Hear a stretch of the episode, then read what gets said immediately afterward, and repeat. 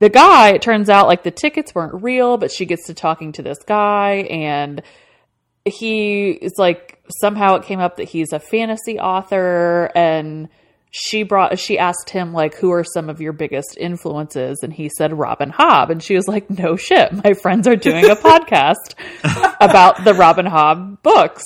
The guy's name was is Peter Brett and apparently he's written some Oh, I have one of his books. Yeah, and he's like, "Well, I'm really good." He told her, "He's like, well, I'm actually good friends of Robin Hobb and her oh, daughter, Oh, so I'll tell them." Oh, to listen." I don't think I've read his book, but I have it. oh, Yeah, so No, thank you. if you're listening to this, Robin Hobb, sorry. I'm or so Peter, sorry. if you're Stop. listening and you haven't told her about it yet, just you know, I know Let's we're be honest, episodes she did not in, make so it to episode not. 15 or whatever we're on. Well, Anytime anyone's in Washington State and they listen, I'm like, no. How do I block the whole state? I am proud of our work, and if she wants to listen, let her. Oh, wow. All right. Suddenly, I just want to turn everything off. Okay.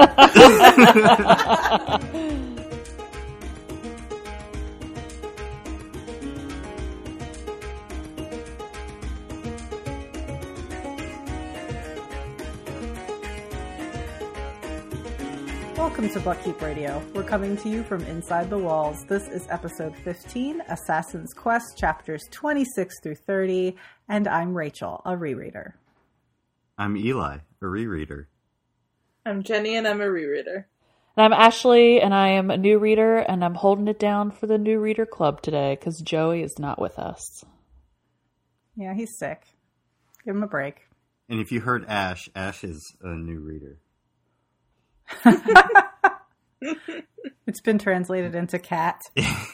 Meow meow meow meow meow. Do they still My do the voices if it's translated in cat?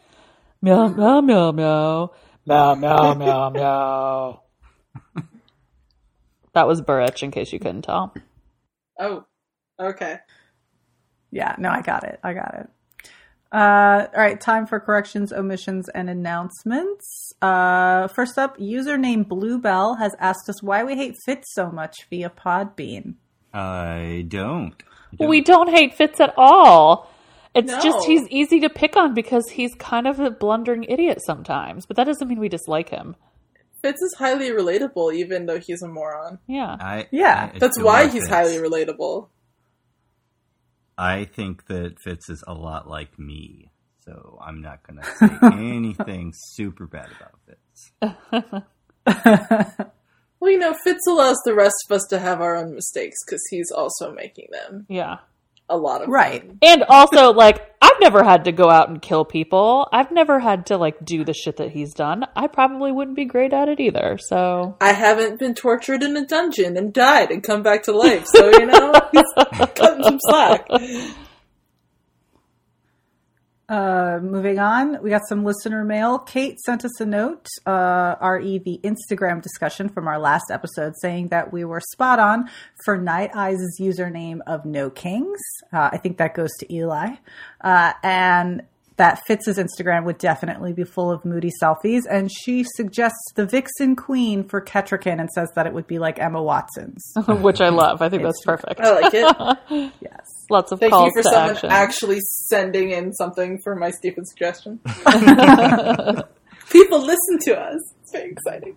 uh, and finally, Jackie from Australia sent us some nice words and asked us to shout out her friend Aiden as a thanks for introducing Jackie to Robin Hobb earlier this year. So thank you, Aiden, and I hope that you are both enjoying the pod. Thanks, Aiden. Thank Her very own British Paul. I know. Everyone find British Paul, though. It's nice when we get listener mail, but every single time it's not British Paul sending us the listener mail, I die a little. Someday. When Robin Hobb recommends our podcast, then British I would be like, why am I mentioned 95 times this podcast? I wonder because you know they Spotify now has like aggregate like topics. So like if you actually type in Robin Hobb or Realm of the Eld- Elderlings, we pop up instead of just because it used to be that you had to type in our full title. So I wonder what would happen if you type in British Paul. Like, have we said it enough? British Paul. We'll need British to Paul. But that also, out. why would he be out there calling himself that? So he doesn't blend in with the non-British like, "Hi." calls. to be to be clear, because I barely remember, and I'm sure the listeners barely remember. uh, British Paul's the guy who introduced you and uh, Rachel and Jenny to these Yes. books at a Game of Thrones. yeah. thing? Yeah, it was at uh, a, Yeah. a Game of Thrones meetup, the where we all met, our our Game of Thrones group, and he was like, "Well, if you like bastards and wolves, you should read this book and let it destroy you." Good, good, good. And so we did. Yeah. and we call him British Paul because I'm His name was sure Paul, and he was British. Yeah. We're very original with that, you know. yeah, yeah. Uh, anything else you guys want to cover before we start what is sure to be a bit of a long discussion? I'm I'm ready to roll. Yeah, let's do Let's it. do All right, this. let's do it. Ashley, you're up first. All right, I'm opening it up with chapter 26, signposts. Uh, the intro is kind of a reminiscing about travel and the norm and normalcy being relative. Um, fish in Buckkeep was plentiful, but would have been a rare delicacy somewhere else. And so, in that same vein, he's saying that magic could be thought of as basic utility in a society in which it is ubiquitous. Um, this chapter starts off, we're just marching down that road, following that road. And the crew is walking along, though Fitz has been cast off to walk off road to spare his sanity. Starling is full of questions about the fool, which annoys Fitz, and so he asks her what the deal is. And so she spins around and she says, Well, I'm interested because the fool is a woman and she is in love with Fitz. And I was like, What just happened? this is a pretty big stretch. And Fitz And- agreed. Fitz and thinks that, she's dear being listeners, is when we all got a screenshot in our texts. I highlighted it and was like, "What is happening?" Um, so Fitz and I are on the same page. Thinks he's she's being totally ridiculous. They're still going down the road, and the terrain forces them to return, and they actually have to walk back on the road. And almost immediately, Fitz feels the strong impact of the skill. Um, the team struggles to keep Fitz engaged, and his lucidity is wandering. And in reciting the six wise men of Jhaampe Town with Kettle, it dawns on Fitz that the men in this story are actually skilled ones, coteries, and they were traveling on this particular road. Um, Kettle informs him that if people were strong enough in this skill, they could survive the trip on the road, but people who are weak in this skill are falling to what is happening to Fitz, having a really fucking hard time. um, so she also just alludes to knowing a lot more. She has all these stories of lore and prophecies and everything, and we're just learning that she really has a lot more to say than she's really letting on. Um, so Fitz and Kettle are trudging along to they're trying to catch up to the team because they've kind of fallen behind.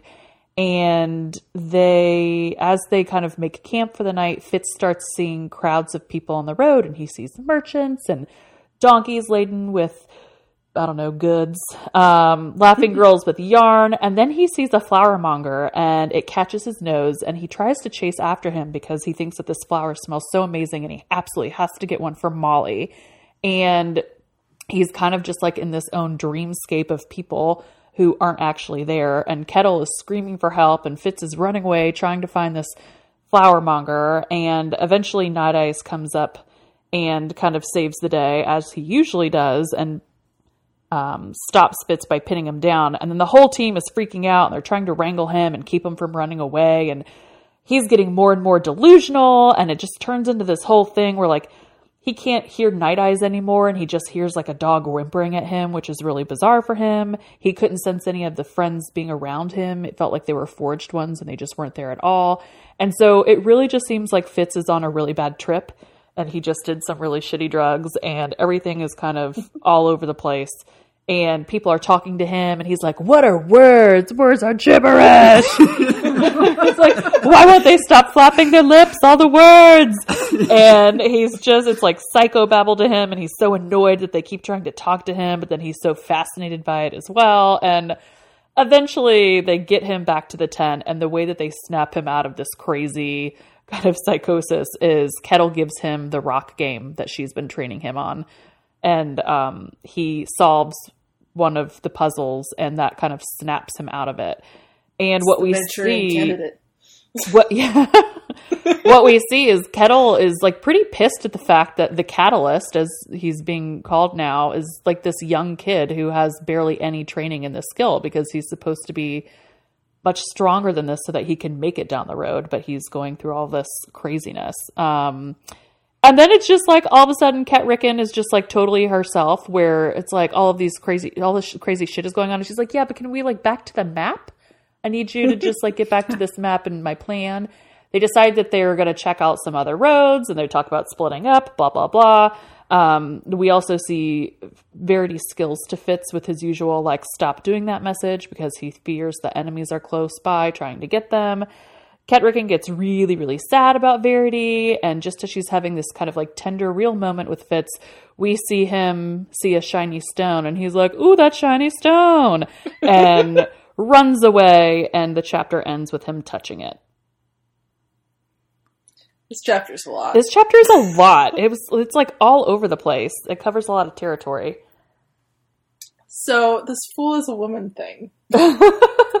Back to the most important part. I just I do not think that the fool is a woman. the thing to me is like I guess I mean later it's sort of mentioned, but like that because and I obviously have a lot of sympathy for Starling as we, you know, find out later in this section, but the fact that she has to assume that the fool is a woman and in love with Fitz because he's not into her is just weird. Uh, it's, it's that typical insecure girl stuff that I've hated my whole life. The other thing that bugs me is that the fool has to be a woman to be in love with Fitz. Right. Like, do gay people not exist in this world? Because I don't understand, Rob. Knob. I mean, Yeah. we're three books in and there haven't been any gay people, so I know. I'd so yeah, yeah. Well, Yeah, I think it's more. I think it's less about the fact that. Well, I guess maybe it's equal, but yeah, it's those two things that the fool is not responding to anything that Starling is doing, and also that it's sort of obvious to Starling that the fool is, feels something for Fitz or is engaged with him in a way that is deeper than like companions on the road, or you know. but they she And- should know that they absolutely do have something that's deeper because he's a fucking They sh- prophet. yes, she should. Yeah. and he's like his It's like, did sole you miss the whole conversation where were they? They were the prophet and the catalyst. Like they are a pair. They are linked. How is she going to write the best song ever if she can't even grasp that concept? I assume the know. fool is also very, very pretty. Yeah, if you consider chiclet teeth pretty, then sure. I don't know if they're chiclet teeth anymore. You think? I think if he someone besides?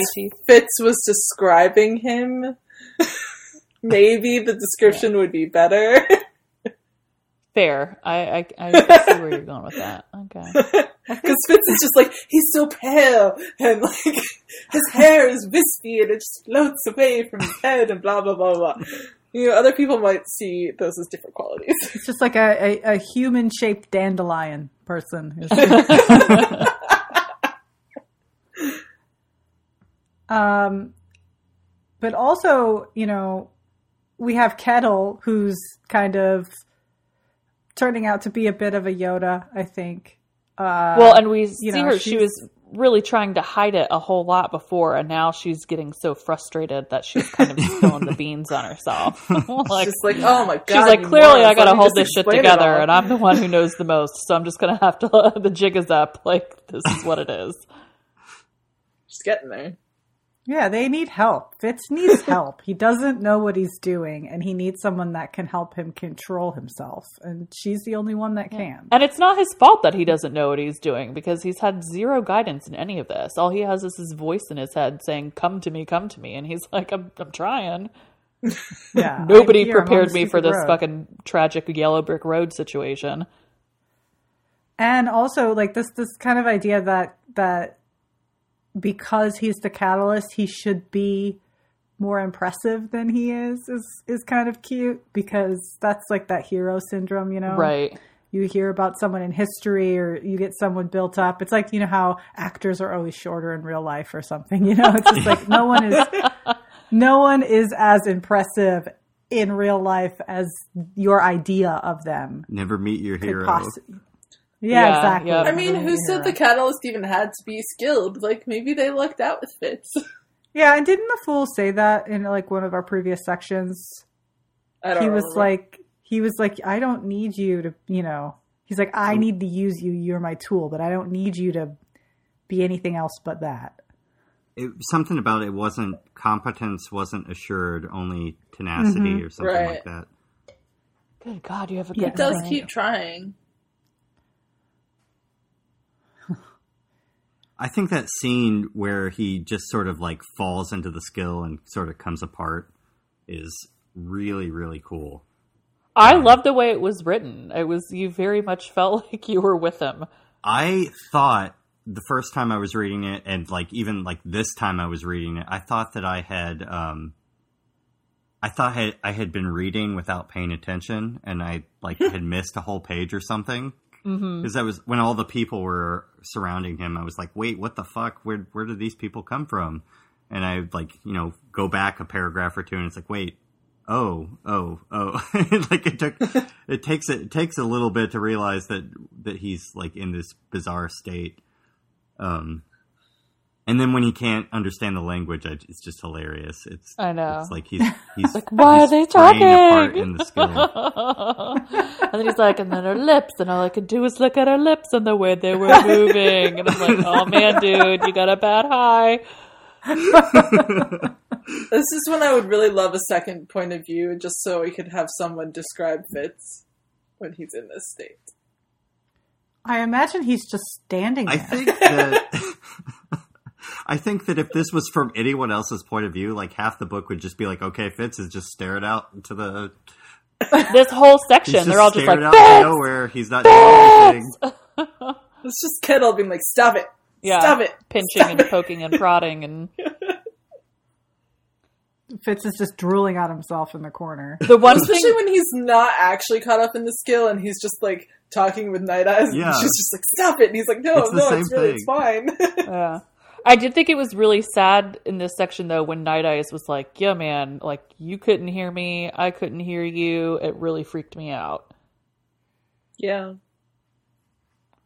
yeah like the skill is not something that night eyes can learn Uh-uh. like he can learn human speech and like complicated thought processes but we're not going to get a wolf using the skill i don't like that's not happening I mean, the closest he comes is attacking through a skill bridge, which is pretty cool. Right, so- right. Yeah. But I think in terms of like understanding the skill, I don't think No. Night Eyes is going to be any help. Like I think Kettle's definitely got to hold that down. Yeah. She could teach him so much. But she would just open her mouth, I know. and flap her gums back and forth. Fitz would be fascinated by it. He probably wasn't. He wasn't in the skill at all. That's just how he acts anytime anyone tries to explain anything to him. That's true. Unless it's Verity. That's because Verity's already in his brain. Well, I mean, like, before, too. But then again, he was ah. also in his brain then. He, he's been with Verity for a very, very, very long time. I know. or Poor. Verity. Yeah, Verity's, Verity's like only only connection to this to the world real world is through Fitz, and it's just not great. Verity's just trying to, like, do his thing and, you know, whatever. And he's just like, oh, God, he's being dumb again. What do I do now? I gotta, It's like, let me check in on Fitz. Oh shit. I gotta use doing? my energy again. I gotta deal with his problems. It's like being the healer for like a group of people who suck, and you just keep draining yourself to yeah.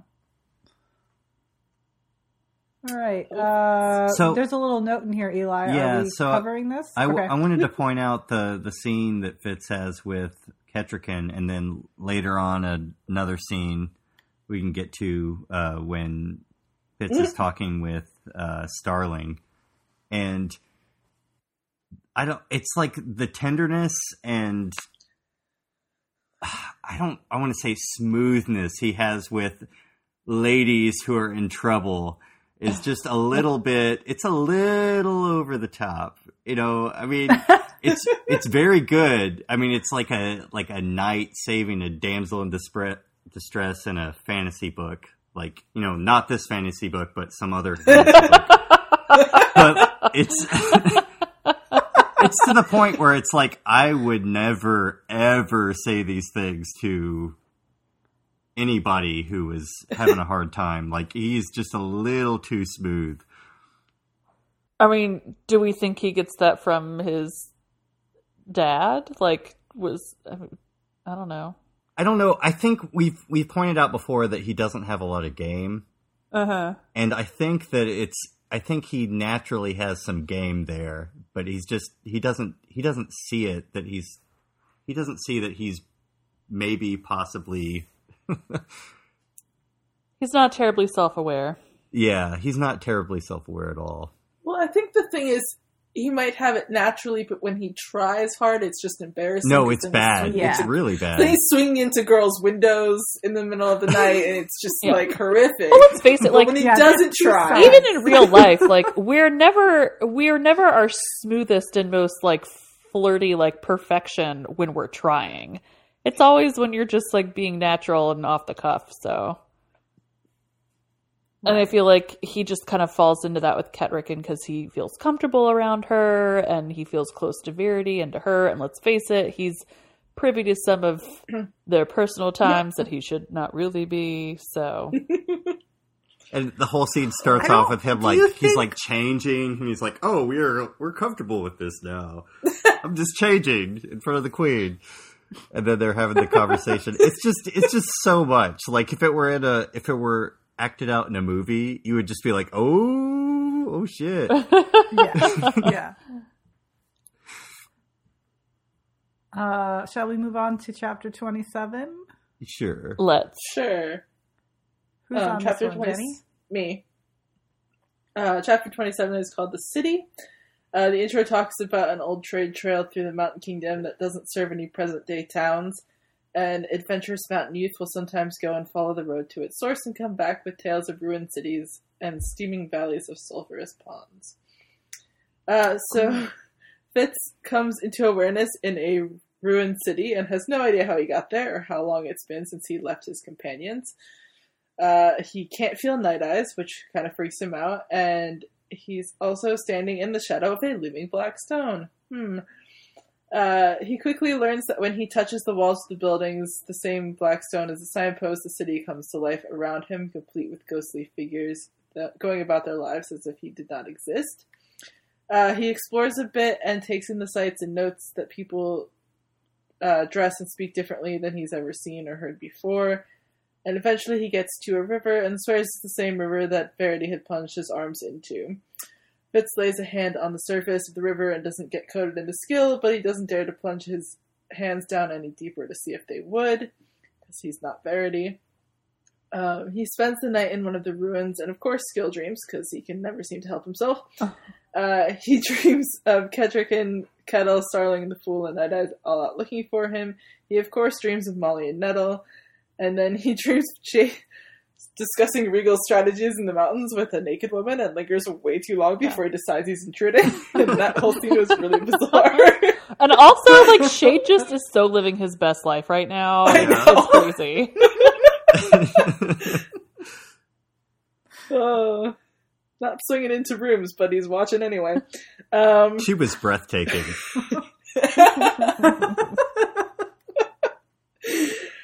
So he wakes in the morning and he makes his way through the city again to a building with a tall spire because he wants to get a better look. He climbs up the tower and passes by a bunch of tall robed people with scrolls. Uh, their eyes are too bright, he says, and their bodies are elongated, and so that's that's interesting to him. Um, at the top of the tower, he finds a round, partially collapsed table with a bunch of bureaucrats arguing around it, and one of the windows is also broken, and there are remnants of a fire. And so he goes onto the narrow balcony outside the, the room, and he can see to the southeast, and there's a whole section of the city that's just gone. It's just like a sudden rift in the earth, and he wonders if that's perhaps what happened to the city to make it so deserted. Um, eventually, Fitz discovers that Verity must have come this way and used a burn stick to make a map of the city and help him in his search. So Fitz does the same thing after he goes running around the tower to find supplies. After he leaves the tower, he goes to get a drink from the river, and while he's there, a dragon appears and dives down into the water. A gathering crowd welcomes the dragon, and Fitz thinks perhaps this is an elderling, and he follows them all through the city to a great stone basin that is soon filled with liquid magic, uh, which looks like the same stuff that Verity coated his arms in. And the dragon drinks the liquid magic. He follows again until the dragon and all who followed it disappear into the rift, and then he heads back to the Blackstone column, reaches out to trace the glyphs, but instead falls through it and ends up back on the mountain path with Night Eyes greeting him joyously. That's a lot. There's a lot. And I think this is the chapter where I was like, "Oh right, this is when everything starts to get weird." Yeah, I mean, starts actually, the whole, these like- books are weird. dragons. I wasn't like I'll tell you when I'm reading this series, I was prepared for not dragons? anticipating. I was not prepared for dragons. I just wasn't. I, I didn't see it coming. There is a dragon on my front cover. I see. I have the Kindle version, and I think if I look really hard, it's there. But I'm just like not looking at the cover art very often. the whole the whole chapter feels like a dream. Like reading it feels like it's super super descriptive, but not any of it is necessarily. Well, some of it is pertinent to the plot, but a lot of it is just descriptions. hmm um, and it's so fantastical that it's like it just feels it feels very dreamlike the whole time. I So he's describing like all of the, you know, the alive town stuff, and then he's like, "Oh, and then this room was in shambles and blah blah." Yeah, blah. so like it's like- then when it's I like- touched the wall, it's it's like, partially a dream to Fitz, but it's like it did. So it, it reads that way the whole time for you. It's also very confusing because this is a town that is like, I guess, Pompeii level, like t- in time period away from now, right? But we still know a lot about that. And yet people don't know that dragons are real. Like, I just I feel like if if if he's in a town where ostensibly he can go up and down staircases and there are the remains of tables and and you know what you know what I mean it's not like it's dust it's not like it's Right. it's a hummock of of earth where you're like this used to be the town square and you're like oh, I don't I can't see it like this is much closer I think in time than I or at least it seems to be than I would expect for the complete lack of knowledge of that the city existed in, at all right. Like, in how the does place. nobody have And anything also- to say about this? Especially if there were fucking dragons. Like, how are we forgetting that there were dragons? dragons Well, I mean, there are. He does talk. I guess is it the? Yeah, it's the next chapter, the intro, where it talks about how you know if there, how few images there are of elderlings, and Right. how those are all contradicting. And so, like, yeah, there are dragon, you know, image. There is dragon imagery around, but like, And I get that, I like, don't he makes the point of, like, like, at some point they were so ubiquitous that they weren't well documented because it was like, why do we need to have paintings of dogs and horses everywhere? Because they're going to be around forever. But I don't but know. then he's like, but there's paintings of But dogs and do. horses everywhere. do. right. So, so like, why are there a bunch of dragons or elderlings or whatever? exactly My And only. then it's always a question of like, well, is the dragon an elderling? Like, what is an elderling? I mean, are dragons real what is he seeing is it a memory is it a movie like to me, reading Yeah, it, it too. made it seem to me that, like, the dragons were the elderlings, so that they were some, like, amazing beast that the people clearly cared for because they would, like, they had roads that were wide enough in their town for them to Mhm. walk down. yep Well, that's clearly what he thinks so far. so. Yeah. My only beef with this chapter was, and it's just books and stories in general, and it's, I just have to willing suspension of disbelief and everything. But like, how to me easily he pieced together all of this stuff of like, oh, and I'm going to the castle, and then it's like, oh, and there's a fire, so he must have used the fire and like written out the map, and then all, it's like that kind of stuff. csi Yeah, exactly. I was reading through that whole thing and I was like, how did he figure? Okay, all right, we're doing it. Especially Cool, when we're going to look see for. Fitz kind of bumble his way through some things. He has his really amazing moments, and then he has his low points. And you know, I guess we This just- was one of the amazing his amazing ones. ones. But it just seemed like I that all he got could pieced also together. be sh- have it And it could be seems the so easy. of I kept- shared memory. Yeah. Uh, True, true, true. yeah. And I just kept waiting for something bad to pop up. Like, how did he walk through this whole desolate town and not have anything? You know, I kept like waiting for the dead. troll, Yeah. to, like pop out from Yeah, behind the the, orcs. wall. Exactly. Yeah. Yeah. Um, but they're coming. I guess Fitz is the orc in this situation. Now you can you, I think you can fall into the trap of blaming every bright moment of Fitz on him being linked to Verity. But I yeah. but he was like he was a scribe in training for a while and part of this I mean this is map making. It, I don't know, it didn't Yeah. seem that that crazy to me. well, it's something he has in common with Verity too. Yeah. Like it's not just Exactly. It's not just a shared experience. It's a shared study. Yeah.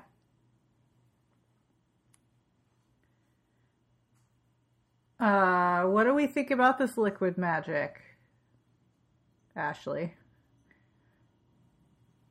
Well, I don't know. He seemed to think that the river here was the river that Verity dipped his body into, and that just doesn't make sense to me. Because But it's also like if if this is the river, where is Verity? I think that this is was. all. I think that that lends credence to my theory that a lot of this is because he's already kind of experienced this through Verity's mind. yeah, So he knows he knows that that's the river because Verity knows that that's the river. He knows Verity's not in this town because Verity knows he's not in this town. but where did the skill magic go? Because when Verity was there, that river was like pulling him in like a magnet. And this town, Yeah. now that when Fitz is in it, whether he's touching the wall or not, there wasn't magic flowing through this river. So, did Verity steal it all? Is he just a greedy bastard? Verity sucked sucked up, up. all the magic. Uh, I mean, that doesn't seem right. If a whole dragon can like drink from it and it's still around. Yeah, so I don't know. Maybe you have to be special to tap into it. Yeah. Skilled, very skilled. His it's his skill technically. Uh, let's move on to chapter 28, but I didn't do this. Who's this? I did. Did- okay, go ahead. Um, chapter 28 is called The Coterie. The intro, as I said, talks about the underlings and how there's few images of them, and those that they have are contradicting. So after Fitz's little city walkabout, he ends up back in their tent and tells everyone the whole story. And Kettle explains that the skill rot signpost took him and then gave him back to them. And again, she seems to have more knowledge. Um, Fitz and Kettricken then compare their maps and decide that the city was one place that they what was on the map of like one of the three, and they can now move on to the next. Uh, before they go to go to sleep, Fitz discovers the fool is warm. Gasp, which is never true. He's always cold. And Fitz is super worried that he's sick, although the fool suspects it might be something else to do with him gaining more color, because it has happened before. Fitz is still super worried though. Um, and he doesn't want to travel like if he's still sick, but so he and Kettricken argue about that. And Fitz decides to give the fool elf bark to warn him, and Kettle again scolds him for his elf bark use, saying it doesn't really do what he thinks it does, but she does allow it because it will, it might warn him. In the morning, Fitz and Night Eyes discover that danger is coming in the form of six men on horses. They plan to both run and fight, and they find an old rock slide blocking their path on the road, and Fitz and the Jeppas and Starling and the Fool cross it. Um, Fitz and the Jeppas go first, and they get across, but then Starling and the Fool get stuck as the rocks begin to slide. Fitz goes back. Fitz goes back and gets Starling first to safety, and then goes back to carry the Fool across, and he gets stuck. And it's up to Kettricken and the lead Jeppa to save the day, which was very nice of them. Um, and then after they're safe, they discover that it's the three coterie members and three guards that are trailing them, and Will, Burl, and Carrod have seemingly gone into the city while the guards wait. Fitz decides that he's done with it all and he's just going to kill them, or at least the guards, and get rid of their horses and food. Starling seems startled by the fact that Fitz is an assassin, and despite the fact that she's been I don't know following him this whole time. heard, but um, but Fitz is like, this is the thing that must be done. Uh, once again, Fitz thinks he can go do something alone, but again, he is foolish because Kettle announces she's going with him, and he can't really argue with that. Anyway, she's good on the rocks, and she claims she can use a bow. So Kettle proves to be a badass and takes out two of the guards while Fitz and Night Eyes tag team to handle the third, and then Night Eyes chases the horses off, which he's not super happy about because he wanted to eat them. um, they take. it's like, do we get horse for dinner tonight? No, Night Eyes. Um, they take what supplies they can and can get rid of the rest along with the bodies, leaving nothing left for the coterie. On the way back, Kettle tell Kettle and Fitz get to talking about killing people, and Kettle admits that she's killed before. She accidentally killed a member of her own coterie with the skill, so they burned the skill out of her and exiled her forever. Mm. Dun, dun. What? oh shit, blew my mind, you guys. Blew my mind. I knew there was a story in there somewhere. So the real question is, how the hell old is she? How old is she? One Yeah. million, or like forty-five, and she just looks really rough because she's been through it. 45. Well, one, that's I, I'm only I'm just assuming it's like olden times, and so that's very old. But also, like, look at how tragic Verity was when he aged so badly when he was skilling all the time, and she's you know maybe she got locked in or something. Who knows? But so Kettle knows all about the skill but can't use it or has been barred from using it. And but she still has all these other really great skills that I assume. It's funny because remember how in the last section the fool was like, "I think she's been exiled." Yeah, Turns yeah, out she's been exiled. for correct. murdering her The own knows coterie everything. member. That's crazy town. I want to. I almost wrote a spoiler into this section, and I was like, wait, no, that doesn't actually say that. well, I can I can point out some non spoiler stuff. Um, too. Um, so Fitz was looking into all the people he thought should be alive who would still have the skill, Yeah. and he couldn't find any of them. You'd think that he would have noticed Kettle, right? Well, but if she She's was exiled. exiled, they maybe didn't have a record of her because they were done Maybe. with her. and also he was looking for people who had been part of the last coterie. Yeah, hmm Maybe that's not the coterie. yeah. How old is she? Oh my god, she's like two hundred years We old. She's one million years old.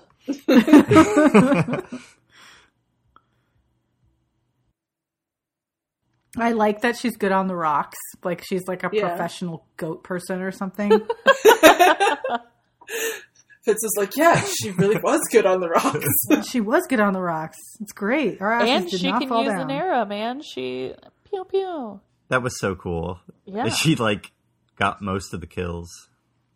And that she didn't yeah, flinch it doing took it. Fitz and Night Eyes to do the other one. And Night Eye's got one, you know. Well, Okay. Fitz helped, but tried. He let Fitz help. He already had it. He was like, all right, I've got it. Please stab it so we can be done. Please stab this one. Uh, what else happens? I like the Jeppas. Point, you know, MVP medals to the Yeah. Jeppas, who up until this point Fitz has been pretty like dismissive of True. and and like kind of sad about because he's like they're gonna die. They're just well, and die. Night Eyes was And I'm like, hella shady your about the ass?" Jeppas. And the, was that the last chapter or a couple chapters ago where he's like, they just follow humans. They rely on them too much. Like, whatever. Like, that's why they just run to humans when I scare them. I was like, man, you're. Night Eyes, what are you, doing? You doing know, he's right totally now? fucking with those poor Jeppas like all the time just for fun.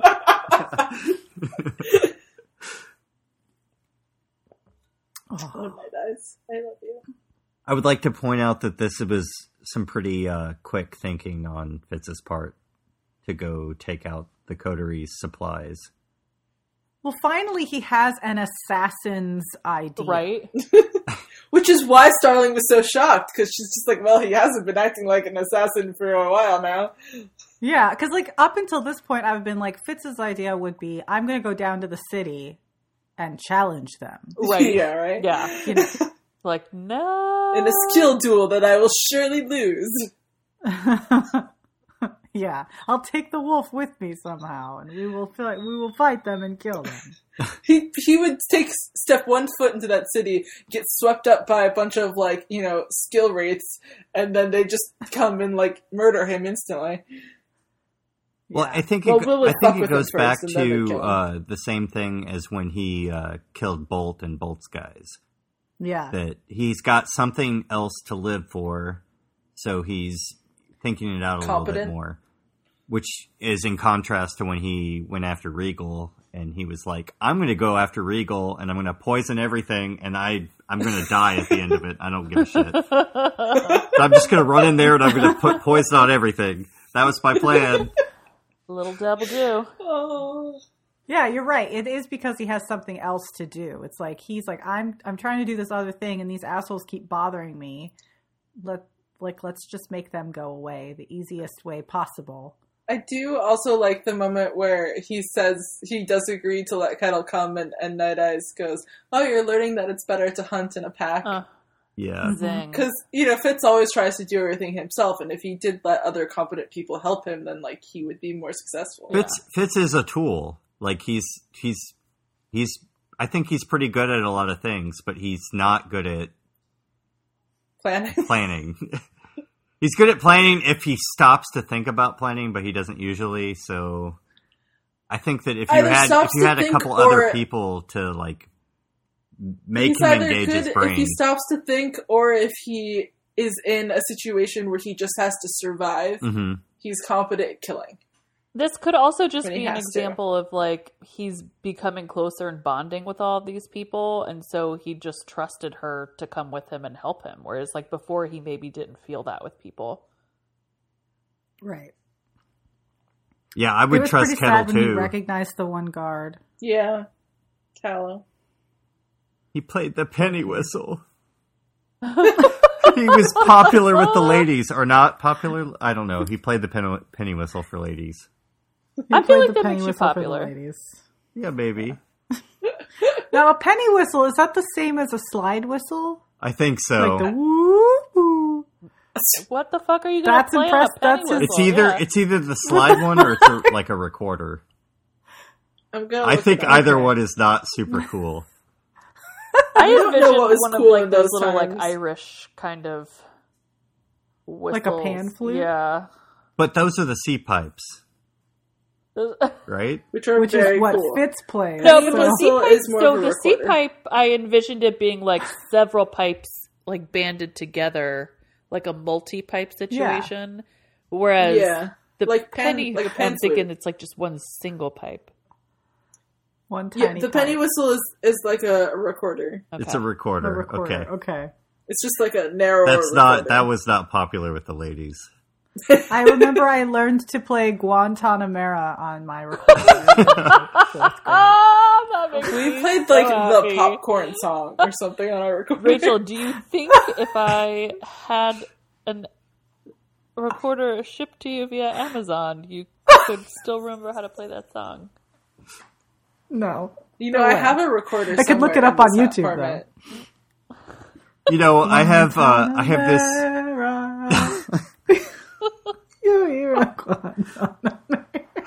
I have this vague dream Get that's all probably never going to come true. That I will cosplay something where I can play saxophone music. That that Is it a is it a related pipe to- dream? huh? It's a pipe dream for sure.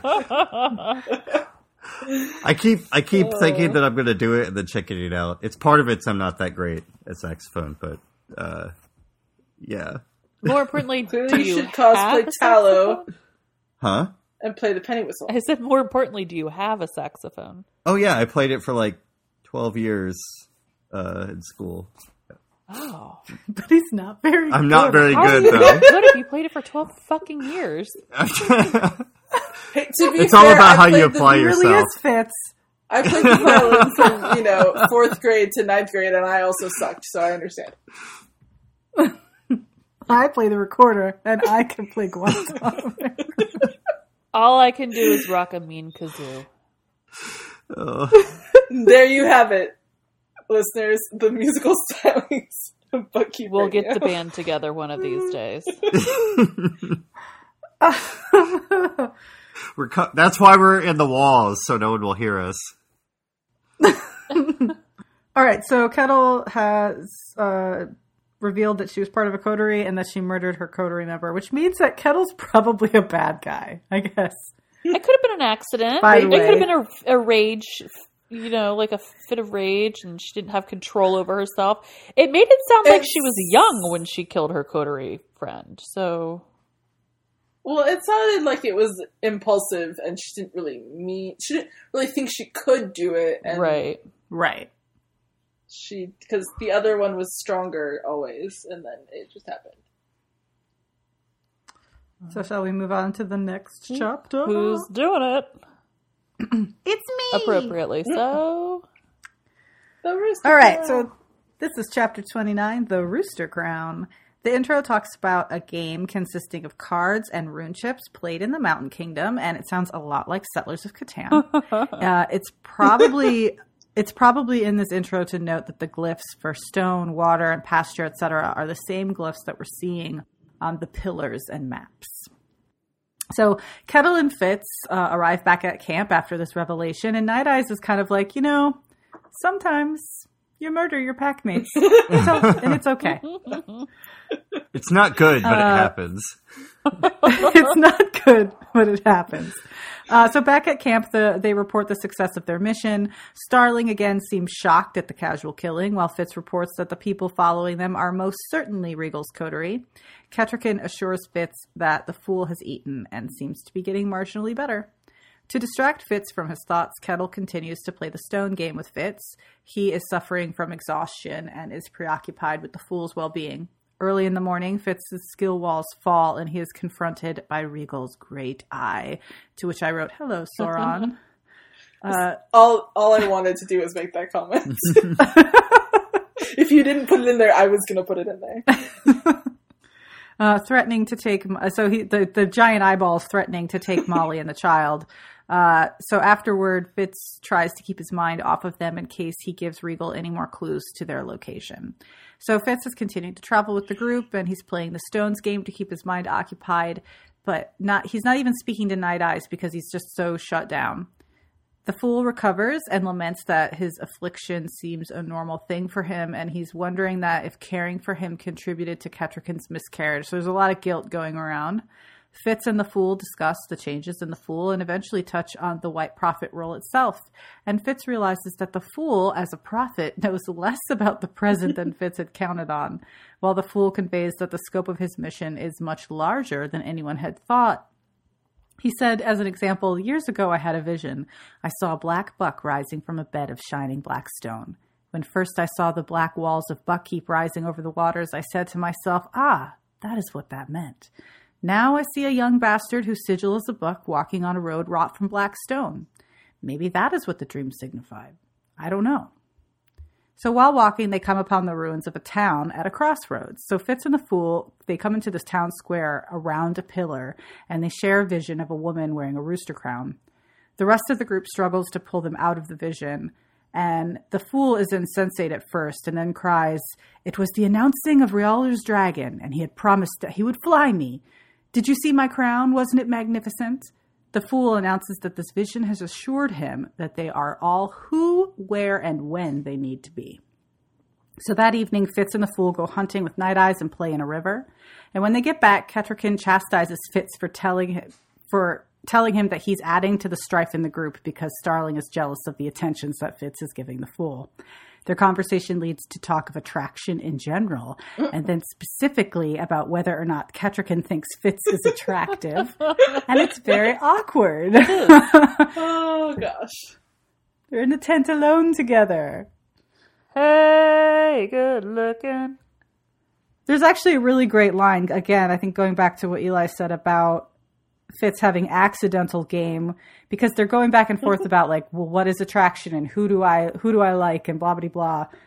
And he's like, he says something like, "Well, it's not like you and I would get together," and it's like, no, no, we wouldn't. It's like, well, the Verity weren't around and uh, Molly weren't around. Yeah, I'm trying to find Maybe. Oh, yeah. Comely, I laughed aloud, both incredulous and bitter. With this scarred face and battered body, it haunts my nightmares that when Molly next sees me, she'll shall turn aside from me in horror. Comely. And then Kettricken's like, Fitz. Like, yo, those scars, they sexy. I Maybe not the one in his as a back, woman. I speak to you as a woman to tell you that although you bear scars, you are far from grotesque. You see from the grotesque you seem to believe yourself. You are still a comely youth in ways that have nothing to do with your face. And were my heart not full with my Lord Verity, I would not disdain you. it's so much. And then she runs her fingers down the scar on his cheek. Ugh. Right, because earlier he said, My heart is given already. It is no more right to say that I disdain Starling than it is to say that you disdain me because your heart is filled with my Lord Verity. And It's she like- like she like startles. No, no, that's not the conversation we're having. Well, imagine he looks like Verity. Probably he's like a taller, younger Verity. That's not like you know he actually pays attention to her. Missing. yeah. You well deserve my lord's love, I told her artlessly from a full heart. Oh, do not look at me with his eyes. oh, Yeah. this whole thing is awkward. I mean, this is kind of on Kettricken because she was meddling. Uh-huh. Yeah. This is like when you're like, look, I see two of my friends getting kind of fresh with each other, and then the other friend is kind of jealous, and I think that you should just refrain from doing any of that to keep to keep the peace. And then Fitz is like, huh? I know, my favorite thing is that he's just oblivious to all of it, oh, Yeah. as usual. What do you mean I had a splash fight with the fool and it bothered her? I don't get it.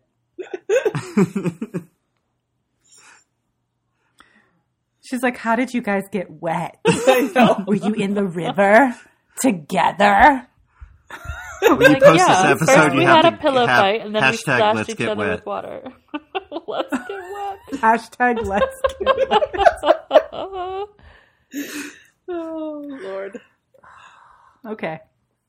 Will do. Just add splashing I hope this is the episode that Robin Hobb finds. Skip the other ones.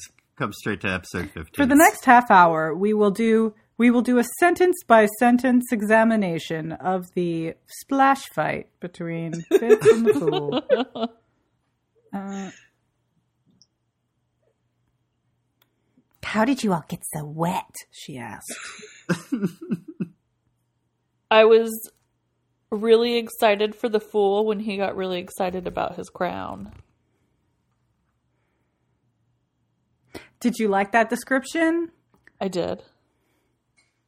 I have this I have this vision that I'm gonna like do well not me, that I will bag Joey to 3D model like something that's like properly done with like alternating like feathers and rooster heads like all the way around Uh-huh. and then gild it and then do yeah, I think that'd be so cool. And would Wah, you wah. just like casually wear that to the grocery store? and shout about Realtor's Dragon. Sh- and sh- yes, I would definitely shout about Realtor's Dragon, especially if there were like two for one, any kind of like two for one coupon. On chicken? so on chicken, and I'd, I'd have to cut, I'd have to think up like some good rhymes to interact with people in the in like the fruit aisle, and then I'd splash people with the water when it comes down to like rain on the. You'd splash them with the vegetable mist. And you'd walk out and someone would be like, How did you get wet? Perfect. I always Glad we could play imagined it out. was like uh like Aragorn's crown. Yeah, yeah, but like more fabulous. Yeah, I mean his his crown's kind of dumb, with but chickens. I think it would look better on the fool, if that makes sense. I mean, the I, everything I think about the fool is fashion. Like silly, but make it fashion. Like it's a rooster crown, but it's also But it's got gilded, rooster heads. You know. But it's got So, do we want to talk about Regal's eye? It's just, it's so random It's and yet yeah. so creepy. I Do you think that if it had just been Will and the rest of the coterie, that they might have been able to harm Fitz? But that Regal insisted on being the, I don't know, the focusing factor of it. Mm-hmm. That you know, to get his jollies out of it, he was mm-hmm. hindering the rest of the coterie. Well, I'm sure they had scaled back to him and said, "So we lost all of our supplies." Yeah. and we think it was Fitz, which means we're close, but also we're even farther than we've ever been because we have no supplies, no horses, and we don't know where he went. So Regal's probably like, God damn it, skill and find him. And this time, you know, I'll be there because you guys can't do your job. Like I can see Yeah. yeah, the reason. Yeah, but I, I'm I'm just saying that I feel like that him being the lead man on this is hindering the. Oh, it hampered them, yeah, because he was sucking in their strength in order to do that because he doesn't have the skill. He just as wanted strongly to do a cool any of them. trick, and Yeah. he's like, "Look, I want to show up in this vision, and I just want to be an eye, and it's got to be really cool and very sinister, and I'm going to use all of your energy to do it." I just read this really cool book where there's one guy is a flaming eyeball. I want to do that. Lidless and breathed in flame. Can we make that happen?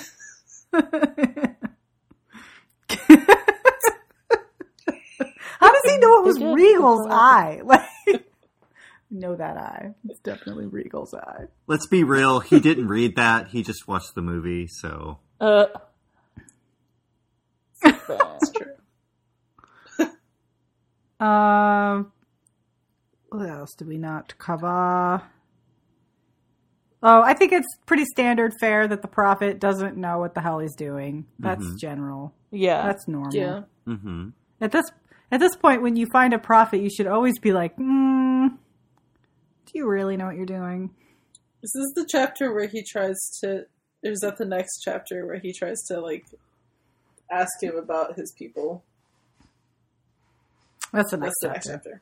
But he- but after the vision of the the woman in the rooster crown, uh, you know, that's when the fool is like, "I'm on the right path. Like we're doing what we need Right. to do in in this myriad futures. You know, in in the turning of the wheel, whatever that we've talked about before. Like this is it. I'm doing all the right moves. So he feels energized. You know. Is rooster that crown will do why that he got a feed? he doesn't know what he's doing, but he knows that it's right. Is fever good or bad? feels the force. Unsure quite yet. Him. So let's move on to chapter 30 called Stone Garden. The intro takes us back to the Red Ship raid and the destruction of Dimity Keep, which is a small coastal holding in Buck that, along with its lord, fell to the Red Ship raiders due to their own lack of defenses, which were in, t- in their part due to the high taxation from the crown. So at this point, I want to issue a content warning. Uh, we are going to be talking about rape. Uh, unfortunately, but it's there. If that's not your thing, maybe stop listening. Uh, off the skill road, Night Eyes thrives in the new hunting, and Fitz regains his mind. While walking, Fitz broaches the topic of the fool's pronouns and is told that it's, quote, rubbish, mere plumbing. Fitz tries to express to the fool that he thinks it's important and that it bothers him that Starling thinks that he's a woman, but the fool reacts with a ribald song that embarrasses everyone. They continue their discussion by talking of love and sex. And Fitz er, and the fool says, "Well, I love you and all that is part of you, and do you not return that to me?" And Fitz says, "Well, you know I love you." So this feels like a different statement than earlier when Fitz is talking about Molly and says the same thing that he loves Molly and all of her. But the fool seems more sure about the meaning, and they end their conversation companionably, if not a bit confused.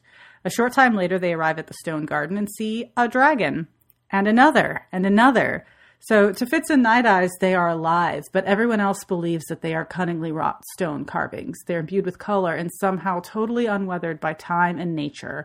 Is it a garden? Is it a graveyard? Kettricken and Fitz examine the map and believe that they've arrived at the second of the three sites marked. That leaves only one final possibility left for finding Verity. That evening, Starling and Fitz go hunting with Night Eyes, and Starling tells Fitz that the wit does not bother her since Fitz had told Kettricken that he thought that that was why Starling was standoffish. And she also promises to stop referring to the fool as she, but she does not apologize. So after this, Starling opens up, and as a way of explaining her mercenary tendencies uh, pertaining to Molly and Nettle, she describes her life up until that point. That she survived the sacking of Dimity Keep and that she was raped and left for dead. Fitz is shocked that Starling speaks calmly and factually about it, but he knows that rape by the Raiders and the Forged Ones happens, and only now is he uh, thinking that it's strange that people don't talk of it. And it is confirmed for Fitz that Starling was also raped at Moon's Eye, and Starling explains away her promiscuity as a result of her rape, that she aborted a child and made her barren, and that because of all of this, she's just not marriage material. Fitz is shocked and angered by Starling's story, and he apologizes for his part in the situations that he caused, and they seem to forgive each other their past assumptions. Starling then makes a pass at Fitz, and Fitz tells her that Night Eyes would share whatever they shared, and this unnerves Starling, and she asks him about Molly. Uh, Fitz commits himself to being faithful to Molly, so they do nothing, but they're pals again. That night, with Starling at his back, Fitz dreams of Molly and Nettle, accompanied by Night Eyes and the Fool. They play a game like Kettle's game, but instead of stones, they have little dragons, and Fitz finds that it is a peaceful dream. So, yeah, so we get a lot more of Starling's backstory about why she might be a little bit prickly. I hate that that's her backstory, but I she could be prickly for so many reasons. I hate that it happened to her twice. I hate that it happened to her in ways that she fought like just the way that it's discussed. And I mean, I guess that echoes how it's discussed in real life, but like it's just something that happens and it it's not public and it's always surprising to the person that's being told that like things like that happen. Um yeah. So like and I also don't like that she equates all of that with why she's promiscuous. Like that is the one part that really rubs me the I wrong way, and I really don't understand it. totally agree. I'm like, I don't know. I, I that's such like a cliche and like reinforcing like such like awful things about like oh well if you're a raped person then you're like tainted and no good and you're just like garbage trash or whatever and I'm like no that doesn't or like you somehow completely lose your self-worth and there's so many people who have been raped that that's not the case and just to like let her character be that is very very annoying to me I mean, I think the barren thing also plays into that, which Yeah. is also annoying in a different way. But I guess makes sense for this world. Well, they have it caused by the. It's the same root, so I mean, it, yeah, it's yeah it's annoying for the same reason.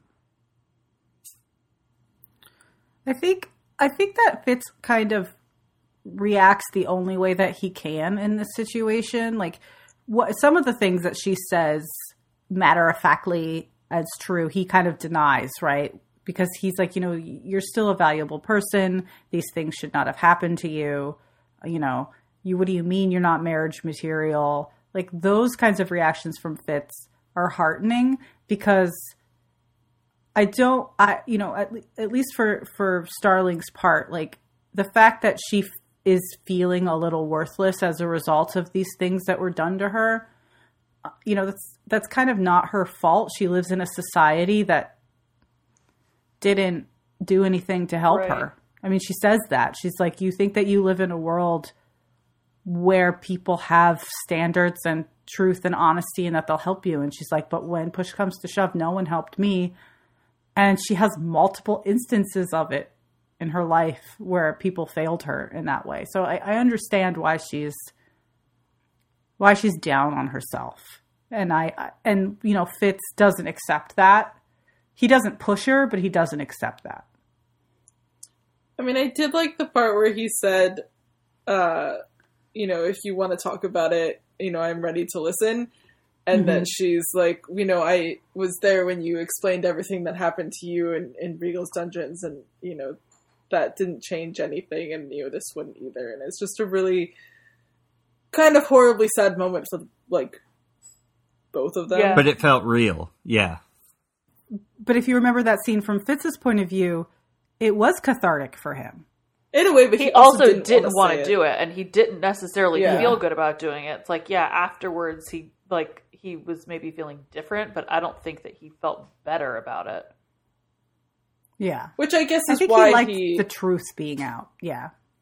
which is I guess why he, you know, offers to listen to her because it did sort of help him in a way. yeah Yeah, maybe not so much the torture part, but like at least Right. all of the, the the part where he, you know, wasn't lying about being witted, and the parts about where he wasn't lying about loving Molly, and like all of those things that he had been forced to keep a secret. He felt relief at at making at putting them out there.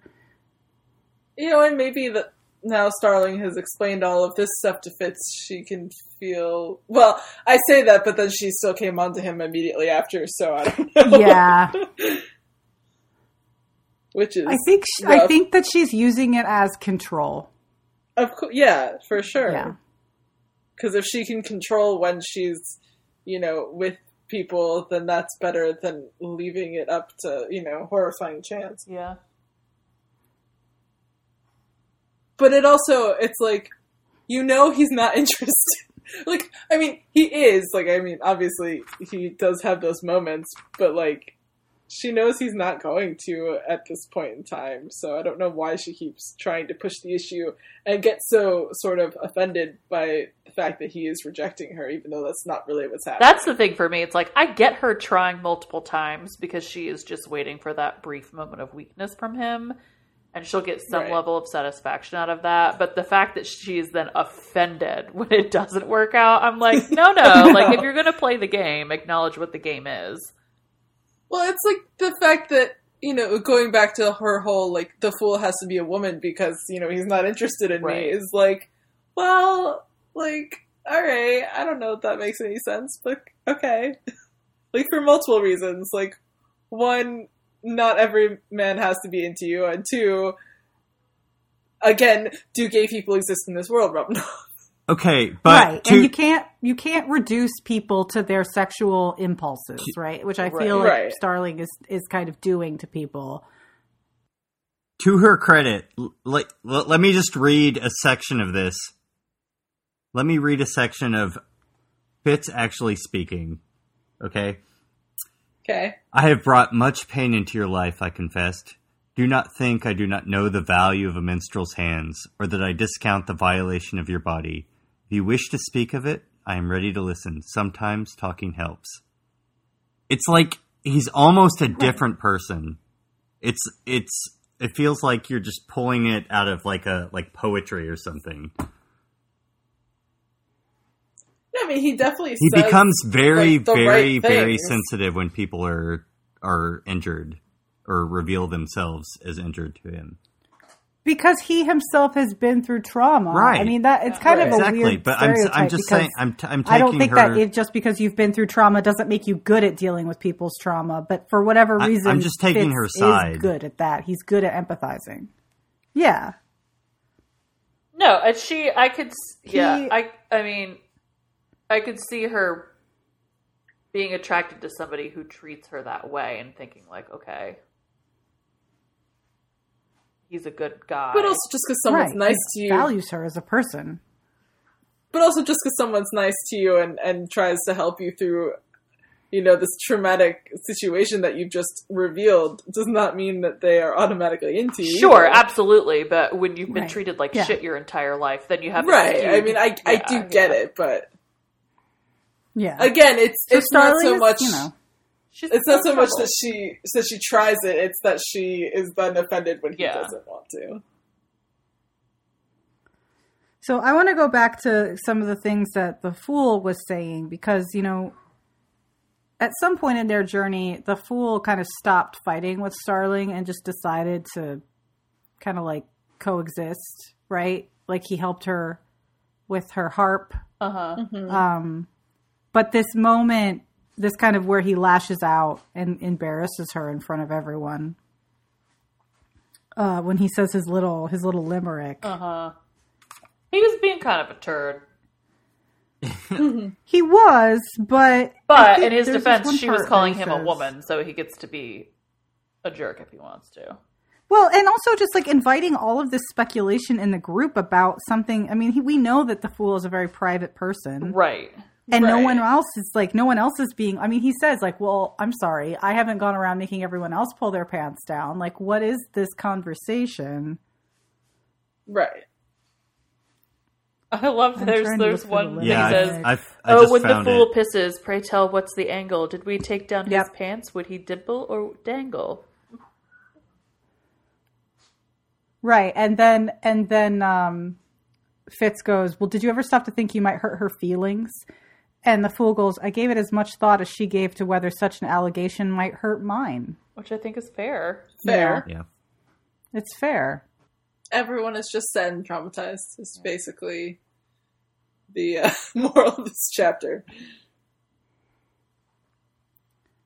I do, and yeah, and then I just I'm re- sorry I was started reading this again, and the fool looks at Fitz and he says, "Admit it. You asked the question with never a thought as to whether it would hurt my vanity. How would you feel if I demanded proof that you are a man?" It hurt his feelings. And I think this goes back to what Eli was saying about about how I mean I think Jenny maybe also said this like when a woman is in distress, Fitz is kind of at his best hmm in terms of being empathetic and comforting and not weird and he's just like he's a good person to have. But he only gives that part of himself to women in distress. So he's he's got all these different standards for people because he's making you know essentially assumptions about what people need from him. And the fool because he's decided well the fool's a man that means that he doesn't deserve the same level of empathy I think the fool's calling him out there. Yeah. yeah. Yeah.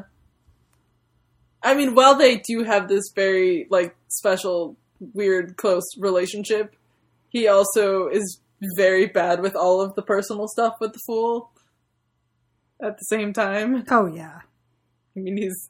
I mean, he's, Well, it's he's just- historically been funny- awful with it from the start. So This this whole section is very very awkward for Fitz.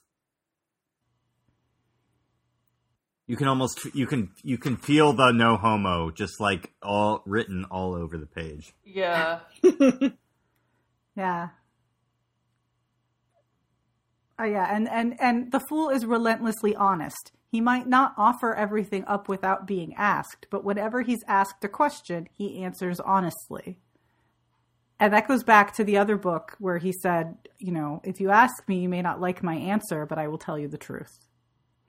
But I do think that it's interesting that we have, uh, you know, a fantasy novel, sword and sorcery. This genre is not um, traditionally known for a, a, a nuanced examination of gender roles in society, Yeah. and and yet here we are having kind of a nuanced conversation. her saying at the panel that she didn't intend to like write that kind of commentary into her book. I'm like, but you did. yeah. And very blatant. Like, uh, yeah, it's not subtle at all. But also, I'm curious as to, like to what end? To what end do we have Starling's story of being raped? To what end are we having these discussions between Fitz and the Fool about gender and all this stuff? Like, where is it going to go, or is it just like this one little section of like, oh, we're going to talk about this, but never like follow through on it? So I don't know. We'll, we'll see, I guess. I do think it's interesting the conversation that Fitz and the Fool have together when he's when Fitz is like, what's he say? It's only that she thinks you love me. I try to explain. I do. I mean, as a man and a woman love. And how is that? I mean, for betting. For and is that how a man loves a woman? For betting? It's part of it. You are confusing plumbing and love again. It's, Mhm. just- it's interesting. And to think, when was this book published? Okay. 1997. a while ago. So 1997 in a genre that's not necessarily known for nuanced discussion of gender roles or gender fluidity or you know i- like any any or having empathetic like non ah, I don't know what what's the word I'm looking for. Like Fitz while he does exhibit a lot of toxic masculinity in these moments, he's he's not like get away from me fool for telling me any of these things. He's thoughtful. He's uncomfortable, Yeah, but he's right. thoughtful. I just think that that's like they're kind of ahead of their time in that regard. Agreed. Should we uh talk about the dragons at all? Oh yeah. Yeah. If we're, we're done with that, uh let's yeah, let's talk about the dragons. Um Are they alive? Are they not uh, alive? who wants to vote for garden or graveyard? oh, that's such a tough call. I mean, I or don't- something I else? can't say. I don't think I don't think it's a graveyard because they feel Or because something. Night Eyes and Fitz feel them, and so it wouldn't make sense if they were dead that they would feel them. I thought it was an interesting car- comparison between uh, the forged ones who feel like stones that are moving, but they have no life to the wit, and then the the stones that don't move but have a wit life force. Mhm.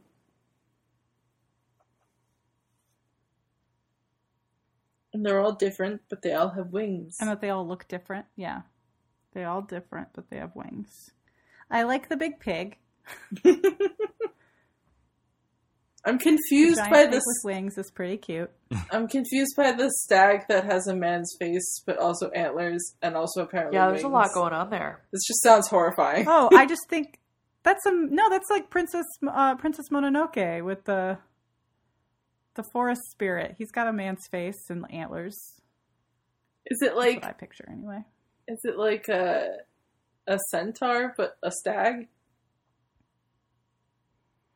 No, it's like a stag, but instead of a a stag face, there's a human head. Have you never seen That's- Princess Mononoke? No. It's Sounds that's horrifying. basically what it is.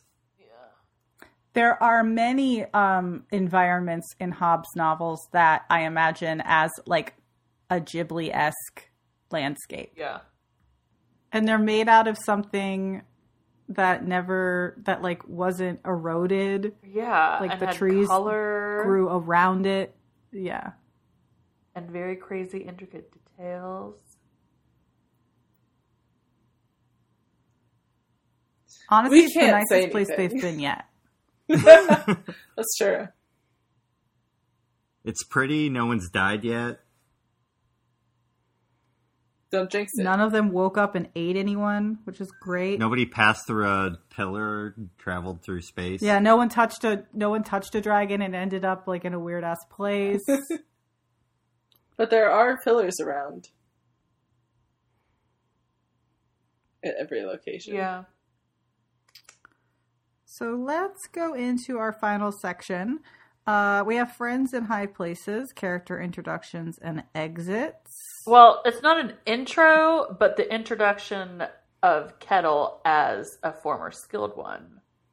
That's a friend in a high place because she's got a lot of intel now that we know that about her. And it'd be nice Start if she spilling, told Kettle. more. A former skilled one who murdered her friend. There could have, you know, Pretty not- crazy.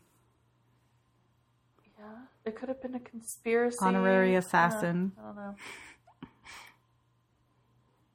Uh, goodbye Tallow, I guess so. Random penny whistle player. Uh, and hello graveyard slash garden sculptures. Or ghost dragons. Ghost dragons? The one in the in the city. Yeah. Or ghost dragons in the city, or actual ghosts in the city, or Verity's maps. Who knows? uh, skills acquired. Yes, Fitz fell through a stone. Weird.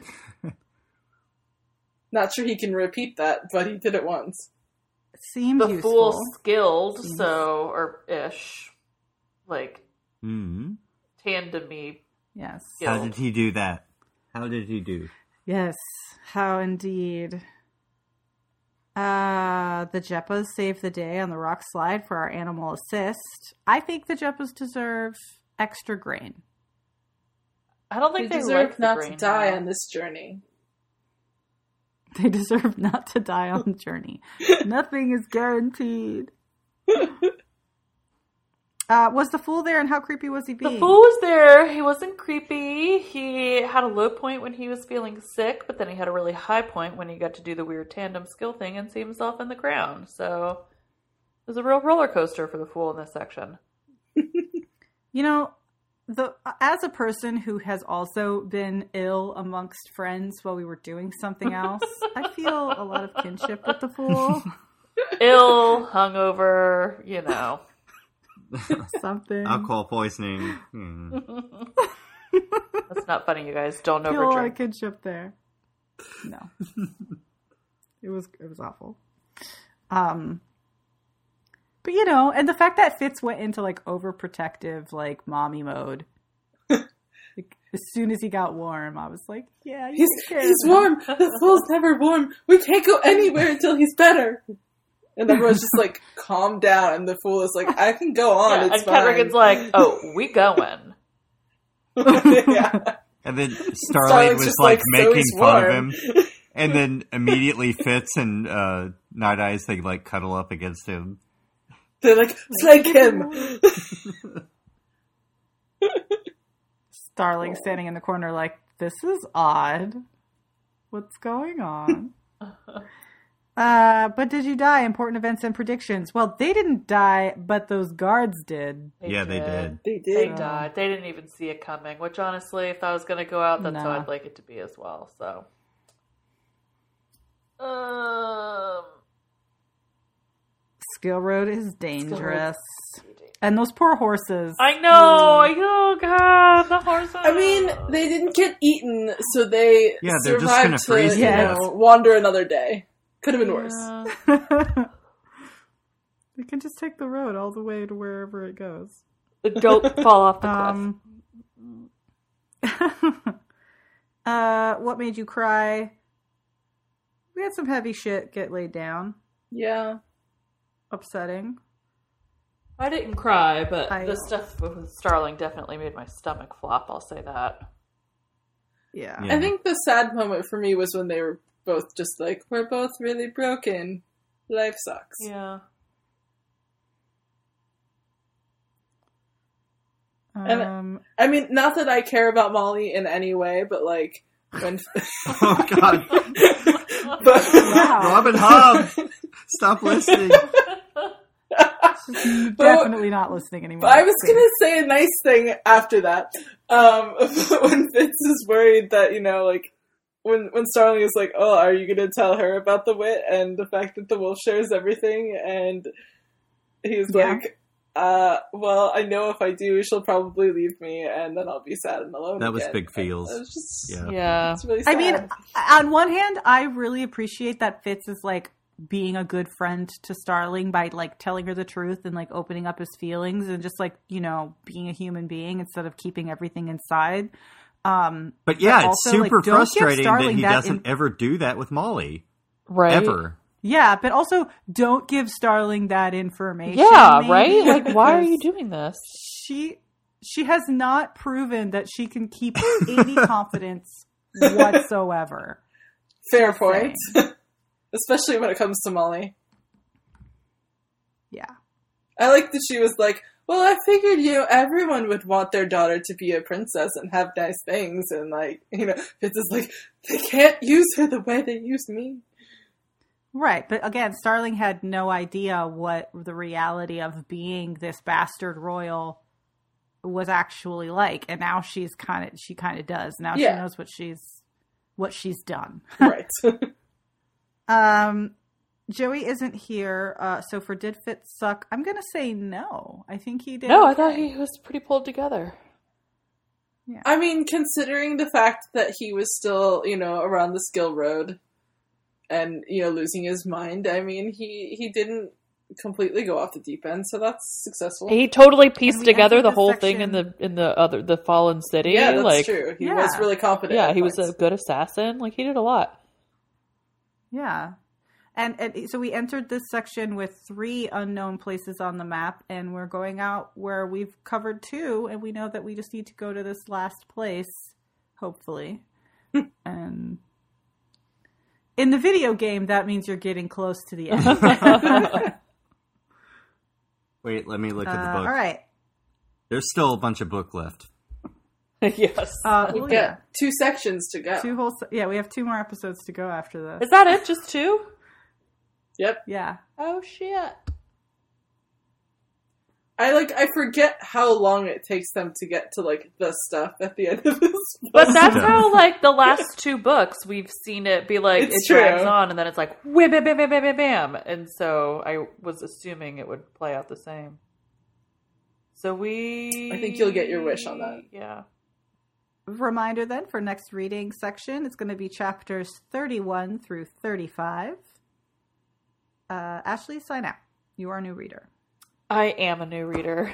My name's Ashley. You have to go away. I'm a new reader being rejected for the spoiler section. if you care to learn anything about me, you can go to my Instagram and see a lot of photos of my cat at Ladybird Parker.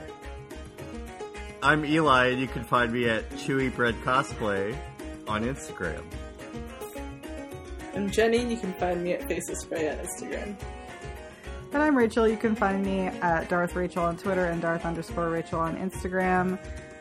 I don't read any of that anymore. It's boring. Uh, this has been Buckkeep Radio. Find us at Buckkeep Radio on Podbean, Spotify, iTunes, Google Podcasts. You can email us at buckkeepradio at gmail. Next up is spoiler section.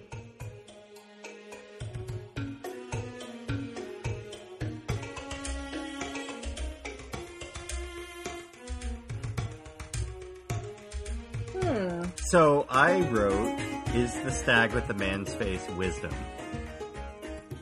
Well, Because King Wisdom stag. was talking to. We know the, we know which one Realder is. I don't know how we could guess very many other ones because we only know wisdom. I think that is wisdom. I think that is wisdom. And then I, we haven't technically met Girl on a Dragon yet. No. She comes in later. Um. So when the fool was talking about, you know, like the whites and everything, I guess the whole gender thing just with her intentions confuses me. Like, because I don't feel like the the white society or whatever is like they do have. I mean, I guess it's not like super gendered, but they don't. None of the rest of them respond to things in that way. Like they have, they seem to have relatively clear genders, right? Right, right. And like they're obviously breeding them, so that's a thing. So on this read through, I'm thinking that maybe it's just, but maybe it's I don't know. It's because it's written so far back. I don't know. I was thinking this time that maybe the fool is just uh, just non-binary, and it doesn't really matter what they were born as. Right. Um, but before I, I don't know. For some reason, I was like imagining like, uh, So, so there are other books that we have. oh read shoot, yeah, Right. that's true. That's true. that that do a little bit more work Okay. to widen this kind of this gap that we are identifying. Yeah. Um, So I'm about to say something gonna say stupid. about that. Okay, cool. well, I just don't want you to say like there are no other gay characters or you know because that's not technically true. Okay, there are no other gay characters in this particular trilogy that we know of currently. Yes. yes. yes. I don't know. I was just thinking that it was like a like he's he's a they, so he doesn't really he doesn't want to he doesn't want to talk about Identify it. as either. He doesn't want to identify as either. particularly. It's just it's such a strange thing because like well I mean Fitz brings it up in his little, you know, intro things, you know, way, way, way back at the beginning in the first book. And then Starling just decides that the fool is a woman, which is seemingly insane. But then, as, as, as Ashley agreed, because it comes out of nowhere. Um, and then I mean, obviously, I mean, I haven't read the live ship books, but obviously, I know that the fool is Amber at some point. So, like, Mhm. it is a thing. It's just confusing. And it's only because of Amber that I don't say that the fool's gay. I think that the fool is gender fluid. well, there's Right. there's a um there's a line in I believe the next trilogy. Wait, or is is the next trilogy life ships, or is the next Technically, okay? So in the Tawny Man trilogy, I is the believe there is uh, a line where he doesn't want Fitz to see him naked. Right. So Yeah. that puts more confusion to it. Um, and I believe that is what uh, my in my first read through, I was thinking like, oh, maybe he's just something entirely different because he's a different species. Maybe it's just not, you know, maybe it's not on the charts somewhere. I mean, you could you could take that as more of a non-binary thing where it's like I just don't want you to obsess Yeah, over that yeah, kind of yeah. thing, and I'm not comfortable with that. Whereas Fitz just fixates on it, like, oh, what is down there? It's like, stop, it's creepy. But I just I think it's interesting that in all other respects, Fitz takes it for granted that the fool tells him the truth all the time. When he asks him his opinion, when he asks for details, when he asks him any questions, the fool is like, I always will tell you the truth. But when he asks him about these particular things and the fool says, I love you, it doesn't matter. It's Right, just plumbing, right, that's whatever, who cares? He's like he's like, Oh, you're you're you're you're you're trying to like being you know, distra- yeah, and it's like, no, he's literally telling you the truth. right? Like, it doesn't matter to him. That's not the Yeah. point. Yeah. I mean, I always kind of wondered if the fool was like asexual anyway. Yeah. And and know. it seems and it seems like out of all of the characters, the fool is the most constant. How so? Well, he has his he has his family that he loved when he was a child, Right. and we know um, that he had siblings at one point because doesn't he put doesn't he think about his family and as in particular a sibling um, when he's putting his memories into girl on a girl on a dragon? We'll Um, find out soon. yeah. Uh but in terms of like romantic love or like any kind of like epic non-familial love it seems like it's Fitz. And then like later on Bee but Bee rejects him just like flat out. Which is sad. And that's really familial i guess technically. Um whereas everyone else is like i mean molly has a good. Molly is loved by two good men. She has like two whole families. It's great. It's interesting that you would say that the fool is the most constant because on the surface it doesn't seem that way just because he's he's changing in stages physically. Um but but what Right. I mean what you're saying makes sense. I mean, his But- constant is Fitz. his constant is fitz and you found something on tumblr i forget what episode that we talked about this in jenny but in the spoiler section you found something on tumblr that talks about like how the fool Oh, yeah. expresses everything with words and Yeah. fitz expresses everything with action and that is why they're constantly like circling Yeah. each other Right, because Fitz doesn't understand. I think it was that like he doesn't understand the fool just like saying "I love you." Like it, it has. To, he, he's he feels rejected in other ways by the fool's actions, and the fool doesn't understand all of Fitz's actions that show that he loves the fool. He needs to hear him say it. I think was sort of the gist of it. right but even if even if in this converse this particular conversation when fitz says you know that i love you clearly at, at least fitz does not mean this romantically we I, I mean the fool means it all encompassingly, but Right. you know there are there are some caveats on what what Fitz is saying, but at least he's saying it, and he's saying it in front of people, and that to me is like a really strong masculine character. He's not he's not ashamed to feel any of those emotions. I mean, I think He keep- that's the interesting thing about Fitz is like he does have his very like you know no homo moments with with the fool like throughout this series, but at the same time, like he's always been someone who is able to you know show his emotions, and he's Yeah. not that toxic masculinity kind of. And this stereotype this at wasn't a private moment. This was like in the middle of the company kind of thing. Yeah.